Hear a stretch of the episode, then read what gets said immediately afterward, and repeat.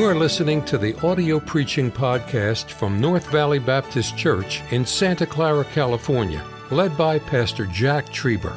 Though located in the heart of the Silicon Valley, you will hear fervent, old fashioned revival preaching from the pulpit of North Valley Baptist Church. It is our desire that you will be helped by this gospel message. Yeah, I love, love this book of Acts, and, and uh, our, our, our, the Apostle Paul has come to chapter 20. Maybe this is why it's become my favorite through all, all these many years. He gets to 20, and in chapter 20, he knows it's over. From chapter 20 forward, he's headed toward the guillotine. His head's going to be severed. And he's moving toward, he, he's not going on missionary journeys. Now he's going to be arrested. He's going to be tried for being a, a preacher of the gospel, and his head's going to be taken from his body. In fact, verse 22, he says uh, last week, and now I go bound in the Spirit unto Jerusalem, not knowing the things that shall befall me there. Uh, but look what he says in verse 23 uh, say, saying that bonds and affliction abide me. I know, I know I'm going to jail. And I know affliction's coming. I just know that's coming. I'm going to die. They're either going to set me on fire, they're going to cut my head off, they'll crucify me. All the disciples were crucified. Peter said, I'm not worthy to die like Jesus died. Crucify me upside down. Uh, they pulled, the, they put uh, four oxen and tied their limbs to the oxen, and they'd pull their arms off and pull their legs off. Pardon me, lancets through them. Pardon me. And, and uh, I say that to say that uh, Paul knew what was ahead of him. He just didn't know how. He said, The time of my departure, 2 Timothy 4 6, the time of my departure is at hand. I fought a good fight. I've kept the faith. I've finished my course. Now I know they're going to come in this jail cell and they're going to kill me. They're going to take me and sever my head. I, I figured that out now. As he writes to us, he knows his time is short. I'm certainly not, in my estimation, an old man, but I'm older than many of you. And I know I have fewer days ahead than the days I've had behind. I know I cannot pastor this church another 46 years, and quite frankly, that's a huge grief to me. I, I know I don't have 36 years or 26 years, I'd be too old for you. I don't have 16 years left. But you know, when you realize life is allowing you to run out of time, everything becomes more urgent.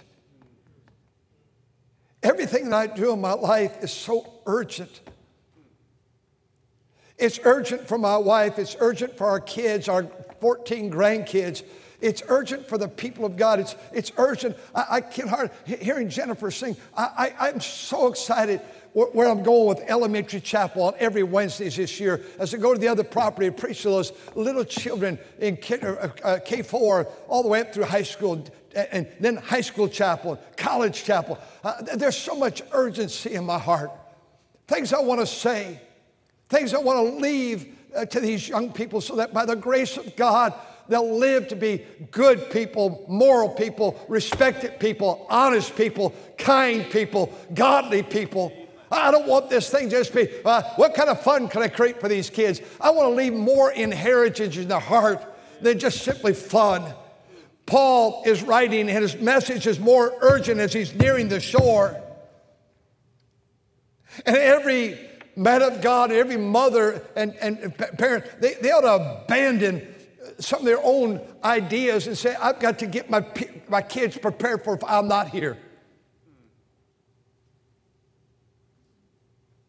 We had a, a lady last, we thought it'd be Sunday morning, but last Sunday night they pl- pulled the plug. 29 year old girl, I remember she got baptized here. I remember leading her mom and dad to Christ, and she stepped over on the other side this past week in a tragic accident. We have a staff member that sat right here by me. Yeah, uh, this week they'll bury the year and a half old niece, a nephew, because that child was killed in a car accident this past week. There's so much, uh, so much you've got to put into a life so quickly. Grandparents, we, you, you, you kids, you need your grandparents. Talk to them, listen to them, have them tell you things about their life, have them guide you into adulthood. Take the memory of your grandparents. I, I, I, I love to. I'd love to meet with the members of churches across America that left a church mad or disgruntled one week before Bobby Robertson died, or one week before Tom Malone died, or one week before Lee Roberson died, or, or one week before Harold Sightler. We, we have people all over America quitting church, walking out of church, leaving church. But you, you might be, uh, I'm not saying I'm great, I'm saying this. It might be this day my last message to preach. A lot of those men, I know the last message they preached. I know it was a Sunday for this preacher. Sunday night. I know this preacher, it was a Wednesday night. He preached about the authority of the King James Bible. I, know that this man preached on a Sunday morning, and it was his last one. I have something urgent to tell you today from this scripture, and it's two words. Verse 28 take heed. Take heed. Pay attention is what that means. God wants you to pay attention. You may have just slept your last night with your mate because today might be the day that God takes them home. You might have prayed with your children the last time last night because God may take you home this week, or you may be at the, at the bedside of one of your children or grandchildren, God forbid, but it may happen this week. My dear friend Mike Ray, his wife was perfectly fine and went in the hospital, and now 65 days later, she's had eight surgeries later. We never thought she was sick 65 days ago. With surgery after surgery, things change quickly. A preacher called me a couple weeks ago, said, Brother Trieber, my, I, have been pastoring this church for 40 years. My wife just died. And my heart is so heavy for him. I called a grandfather this week, a preacher about his grandchild dying this week. My heart is heavy for them. I want you to know you have to pay attention. I think we live as if we'll always have our mate, we'll always have our kids, we'll always have our parents. I'm to tell my dad off. I'm to tell my mother off. I'm to tell I'm to tell them what I stop that nonsense. Time to grow up. Take heed. And he says, What I want you to pay attention to, first and foremost, is yourself. Self. Look what he says. Take heed. Read it to me, the word uh, yourselves. Let's read. Ready? Begin. Take heed, therefore, unto yourself. Self. Pay attention to yourself. Moses is writing to the children of Israel in Deuteronomy chapter number four, verse number nine. He says this Only take heed to thyself and forget not the things that have, you have seen and heard, and let them not depart from your heart. Take heed, verse 15, to yourself. The third time he says, verse 23, take heed to yourself.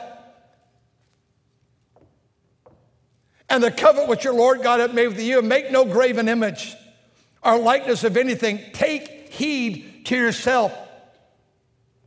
Today, I, I can recall when uh, I'd go and I'd, I'd tell my dad, because I had two sisters.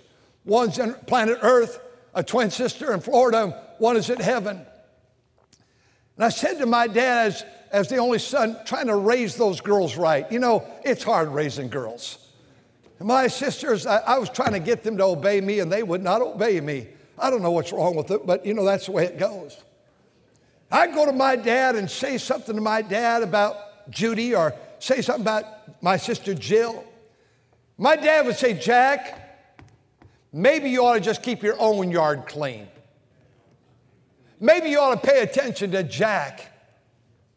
And folks that go on the internet and social media a lot of time, they're so busy taking care of everybody else's life and trashing everybody else that maybe we ought to take a little introspect to say, what's wrong with me? Let a man, the Bible says, examine himself. Am I a liar? Am I a cheat? Am I a stealer? Am I a lazy bum? Am I critical of one another? Am I a gossip? Am I hateful? Do I have ill will, ill feelings? Do I carry in my heart uh, this selfishness and sin? I say today that the very first person we ought to take heed to is ourself. Pay attention to yourself. It could go in many areas we could talk about, but you know, throughout the Bible, it, we're told take heed, take heed to your, your, uh, about your alms. Alms is your, your service and works for people that are in need. They cannot walk, they cannot see, they cannot hear, they cannot work a job. And God says, You take care that you do not your alms before men, that you may be seen of people. We ought to be very, very discreet when we do things for people and not to laud it all over the place. This is what I've done. God says, Take heed to your alms. Take heed that you don't despise one of these little ones. I can't believe what we're doing in this country. I can't believe over here at the library we're fly, flying the gay pride flag for children to go in there. I can't believe we got a president say, let's change your gender. It's a God given right. Uh, I can't believe we got politicians say, if you want to have a baby and then you're not happy with the baby, even in this state, that after birth you can decide if you want to eliminate the baby. That, that's called death. America's not founded on, we're founded on life, the pursuit of life and happiness.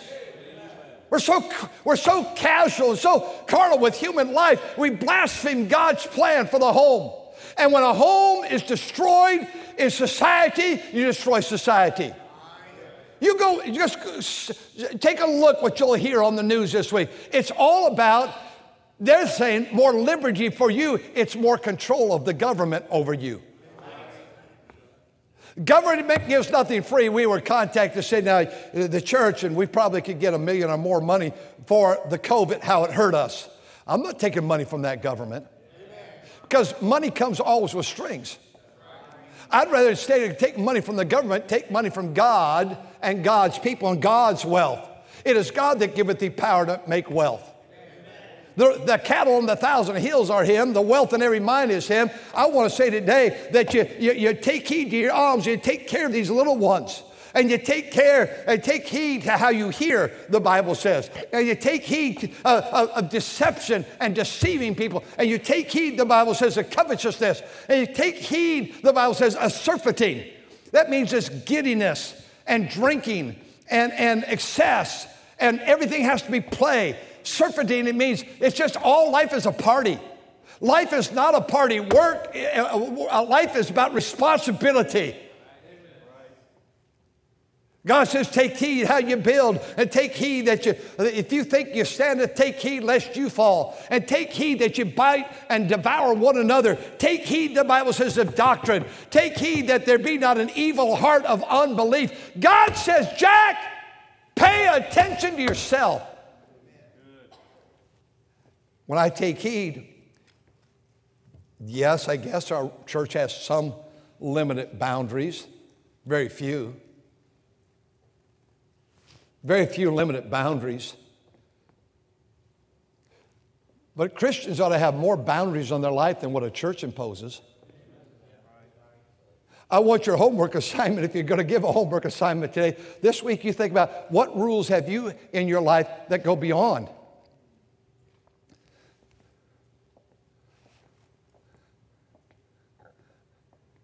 Our, our, rule doesn't have, our church doesn't have a rule that you can't watch TV or, or anything by yourself. There's no rule about that. You what, do what you want to do.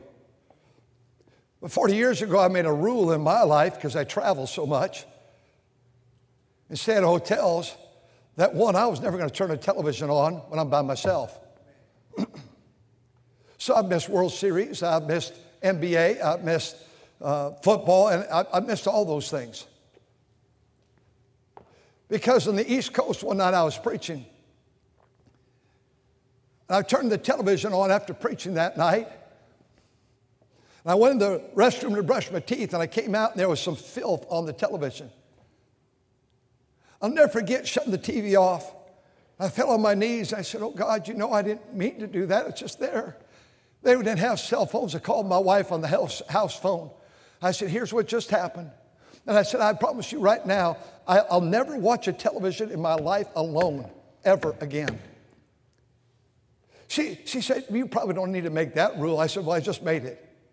That's been almost 40 years ago. You say, Wow, what a good Christian. No, I didn't. I didn't impose that rule on my life because I'm a good Christian. I imposed that rule on my life because I'm not a good Christian. My, myself wants to do wrong. Myself wants to live for myself, for me. I'm not happy, so I need this. I want to, so, so I had to impose some rules. I have a lot of rules the church never made. They're rules that maybe my wife doesn't even know. They're rules for me. I want some rules in my life. I want some boundaries. Because by the grace of God, I don't want the kids in my family, uh, the six adults and the 14 grandkids, to hear that Papa, Papa's been stealing money from the church and now Papa's going to prison. I don't want them to hear that. So we have a business office here, we always have. I've never cashed a check in the business office. I go to the bank. I've never gone to the business office and said, I have a $10 bill, I need two fives. There would be nothing wrong with that, but I'm not going to go get around the money. I don't know if they, what, how they store the money, if they have a safe for the money. I'm sure they do. I don't know the combination of the safe. I've never been in that room. I'm not, I don't want to go in that room where they count the money. I don't want to be around it. Why? I want a rule that by the grace of God, I'm going to come to the end of my journey and he never touched the church money and he was faithful to his wife. I want, I want to impose some rules, not from the church and not necessarily from my wife, though I want to be sensitive to her needs. What kind of rules do you have? Take heed to yourself. When I came here, I made a rule. We didn't have the internet. I made a rule that whatever letters I wrote, or whatever letters I dictated, I would never say anything in a letter to anyone that I'd be ashamed to have it published. I, I was not ever going to talk, tell off another church member or another pastor. Nobody in America has a letter from me ever or something from me where I told them off. That's not my task in life. I'm to be a shepherd. Shepherd doesn't tell people off. I made a rule in my life that if I was caught speeding, that I'd not try to talk my way out of it. I can recall we were over in Danville. My mother and dad were in the back seat there with the Lord. My wife was, my, my dad was in the front seat with me, my wife and my mother in the back seat. And this policeman pulled me over, and my mother's in the back seat saying, Oh, he's a, he's a Baptist preacher. No, mother. He's a good man. He does, he's always been a, and she was, I said, Mom, he went back. I said, Don't worry about it. Well, you don't deserve that ticket. Well, maybe not that one. I don't think I did, but I deserved a lot more. I told somebody this week, and I know I'm in the internet and other countries why I know this, but I, I, I, flew into Spokane and then drove two and a half hours this week to a meeting in Montana. Went through Idaho. When you hit Montana, it's 80 miles an hour. I had a car that had 54 miles on it, brand new. It was the most wonderful thing. A little small Toyota, and it was. I was in the forest, four-lane highway, but going through the national forest, driving, and, and the road was a little rough there, and it was raining. And I, I, when I saw 80, I punched that button. I went to 80 miles an hour. You're not a kidding, Bo. I'm going to get there. And all of a sudden, man, I'm hanging on to that car. I'm thinking, what in the world's going on? Well, I hit something and it just kept graduating. And I looked down and said, Montana, please, please don't listen right now. I, I won't tell you what it said, but it had three numbers. I said, no wonder why this thing is bouncing all over the place. And I, I, I took it down to something. Um,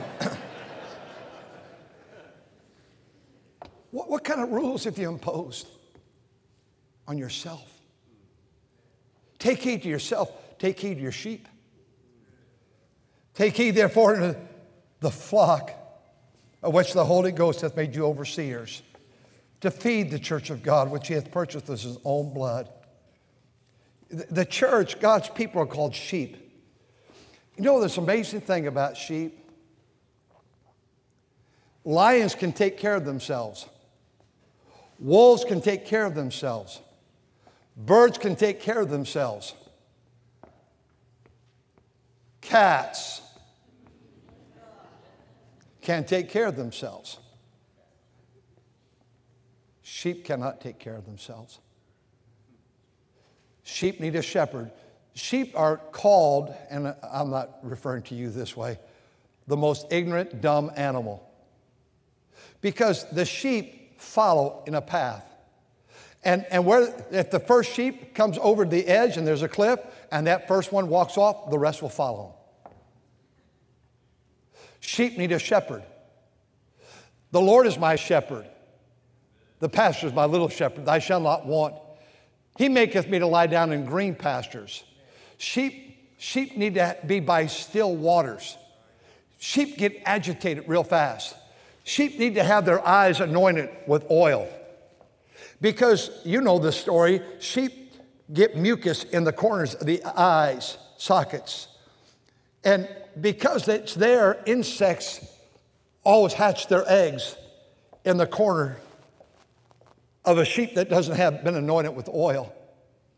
And sometimes you'll see that what sheep do when they're infected in their eyes, they'll head head to head with another sheep and they'll rub heads together. But the problem with that, they're spreading the disease through the flock. Jesus said, I am the great shepherd. I give my life for the sheep.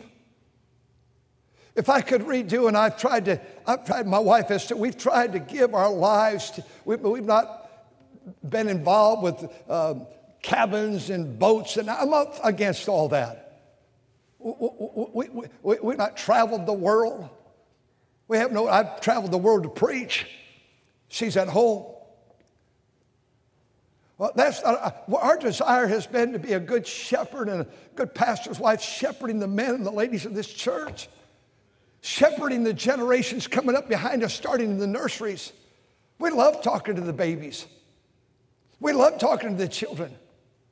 We're almost always the last ones here Sunday night, Wednesday night, and down here in the front hanging around because we love being with God's people. They're, they're our sheep.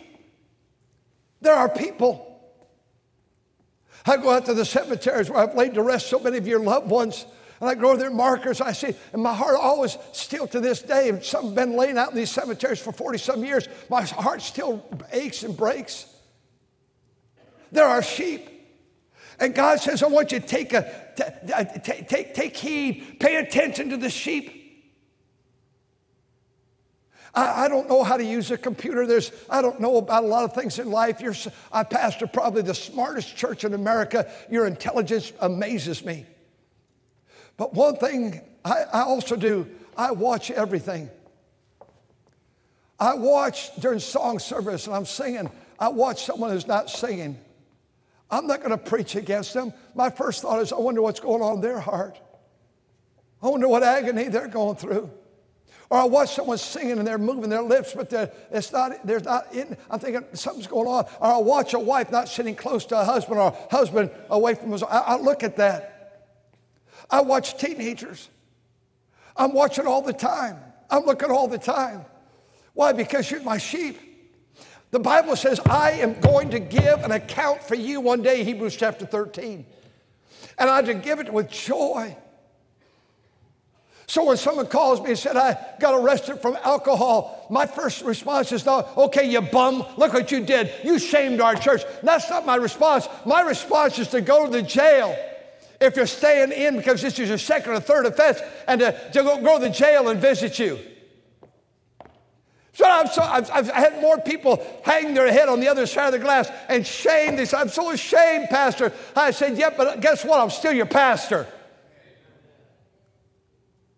Yes, you did wrong, but let's figure out how to rebuild your life. Oh, a lot of times people don't let you rebuild your life. They know everything you've ever done wrong in life. That's not my job to find fault with everybody. My job is to be the good shepherd. Love the, the sheep. When I die, you find sure, you absolutely make sure you get a pastor that loves you more than he loves himself.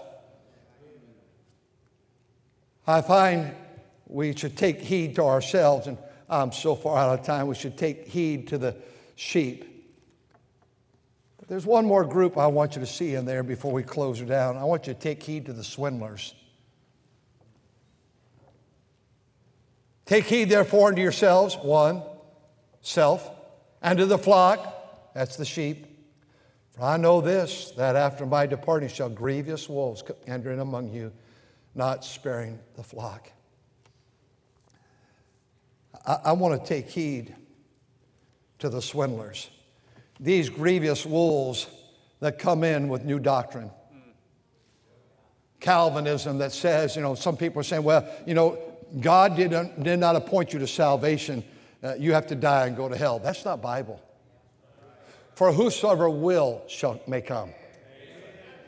He died for whosoever. He died for all. So no, I'm not a Calvinist at all. I'm not a progressive. I'm not a baptismal regeneration. You have to be baptized to be saved. No, for by grace are you saved through faith and not, not of yourselves. It is the gift of God, not of works, lest any man should boast. No, I'm not for baptism. No, I, uh, you say, well, what, what if you sin? Do you lose your salvation? No, because I believe, according to the Bible, for God so loved the world that he gave his only begotten Son, that whosoever believeth in him should not perish but have everlasting life. My everlasting life that began in my life 65 years ago, I don't deserve it to keep on going and keep on going because I've been such a wretch. But I tell you what, God does not lie. He gave me about 15 minutes from here eternal life in 1956. I want you to know that since then I've had eternal life. And there are people that are coming in our churches say, well, uh, we've been called to liberty. Yeah, but that means in your mind, no boundaries. But God says in that text you're quoting from Galatians chapter number five, we've been called to liberty. He says, only use not liberty for the occasion of the flesh. Well, I can do this. I'm under grace. I'm not under the law. Uh, no, we're above the law. We are under, yes, grace, which demands more than just the rules and regulations. I don't want to be known as a play church. I don't want to be known as a party church, though we have sports and ladies volleyball, and we have all these different leagues for our kids and all these different things in the school. I'm all for that. But I don't want our church known for play. I want to know our church known for souls. I want a church to be known for the scriptures and for a stand and for service and for singing I want a church to be known for Sunday school. I want a church to be known for working to preserve the next second generation. Take heed because they come into the churches as wolves. That's why there are several things, you may not agree with this, but if someone comes on this parking lot, and I've done it, and he's bothering a woman, I get my cell phone out. With him watching, I just have taken pictures. What are you doing? Taking your picture. I don't want a wolf to come in and get these ladies.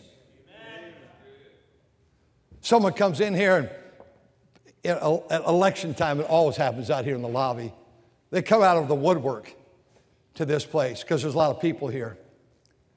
They're passing out their information or someone goes to another place and they get information about, you know, this, it might be a good group, recovery groups and, and this group, and look at those socks and all those things.